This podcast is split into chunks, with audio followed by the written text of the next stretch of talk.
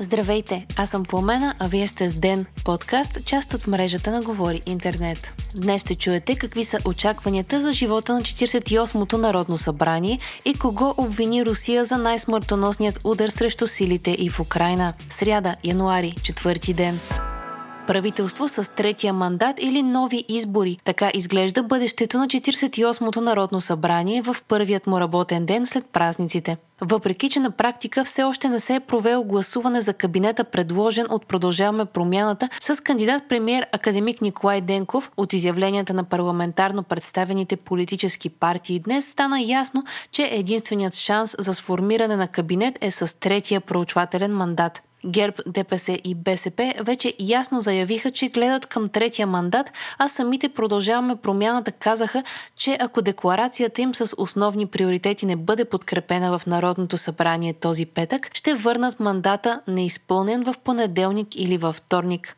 Припомняме, че президентът Румен Радев може да избере на коя политическа група да върчи третия мандат, като за сега се чуват призиви това да е демократична България.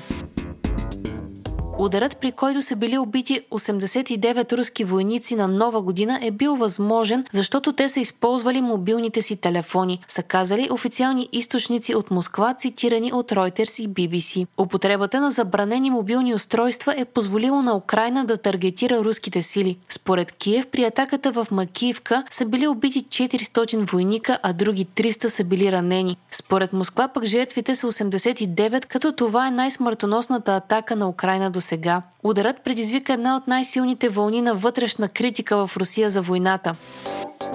Иллюстраторът Любен Зидаров си отиде на 99 годишна възраст, съобщиха от Съюза на българските художници. Зидаров е един от артистите, оставили най-ярка следа във визуалното изкуство в България през миналия век. Той иллюстрова десетки детски книги, като с неговите произведения израстват поколения български деца. Зидаров създава иллюстрациите към Том Сойер, приказки от цял свят, островът на съкровищата, приказки на Шехерезада, а най-любими на самият художник са Андерсеновите приказки, които иллюстрова нарисува цели пет пъти. Зидаров нарисува и иллюстрациите за юбилейното издание на Хари Потър в България.